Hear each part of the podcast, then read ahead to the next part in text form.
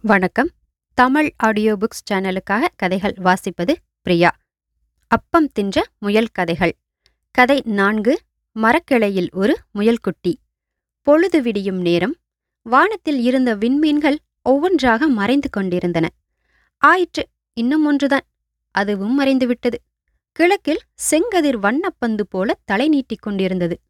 அந்த நேரத்தில் முன் திட்டமிட்டபடியே முருகனும் மாதவனும் முயல் வேட்டைக்கு புறப்பட்டார்கள். இருவர் கையிலும் வேட்டை துப்பாக்கிகள் இருந்தன. மாதவன் வனத்துறையில் ஒரு பெரிய அதிகாரி. அவரிடம் கண்ணன் என்ற வேட்டை நாய் ஒன்று இருந்தது. கண்ணா என்று அழைத்தால் பாய்ந்தோடி வரும். சொன்ன வேலையை சொன்னபடி செய்யும்.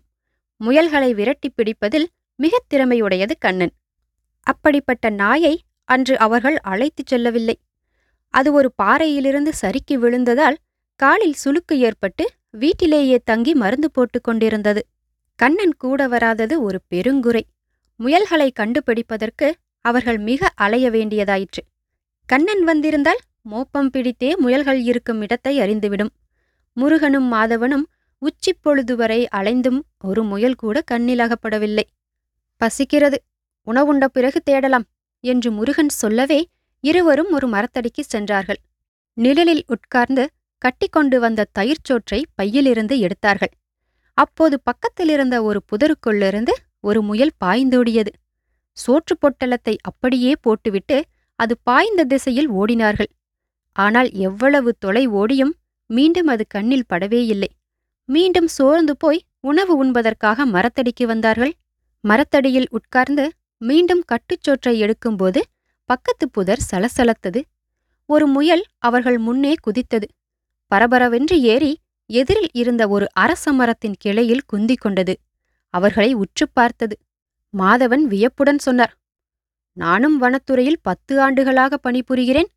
மரமேறும் முயலை இதுவரை பார்த்ததே இல்லை. இது ஒரு விந்தைதான். விந்தையல்ல மூடத்தனம் என்று ஒரு குரல் கேட்டது. இருவரும் திரும்பி பார்த்தார்கள். மற்றொரு வனத்துறை அதிகாரி குமரன் என்பவர் அவர்களை நோக்கி நடந்து வந்தார். குமரன் அதோ பார்த்தாயா? மரக்கிளையில் ஒரு முயல்குட்டி.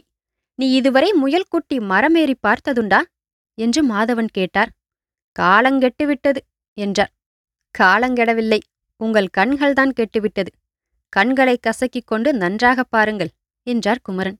முருகனும் மாதவனும் முற்று பார்த்தனர். உண்மையில் மரக்கிளையில் ஏறி உட்கார்ந்து கொண்டிருந்தது முயலல்ல. ஒரு வெள்ளை பூனைக்குட்டி. அந்த பூனைக்குட்டி எழுந்து நின்று அவர்களை பார்த்து மியாவ் என்றது. நாங்கள் சரியான அறிவிலிகள் என்று கூறி சிரித்துக்கொண்டே தயிர்ச்சோற்று பொட்டலத்தை பிரித்தனர். இரண்டு பொட்டலங்களை மூன்று பேரும் பங்கு போட்டுக் கொண்டனர்.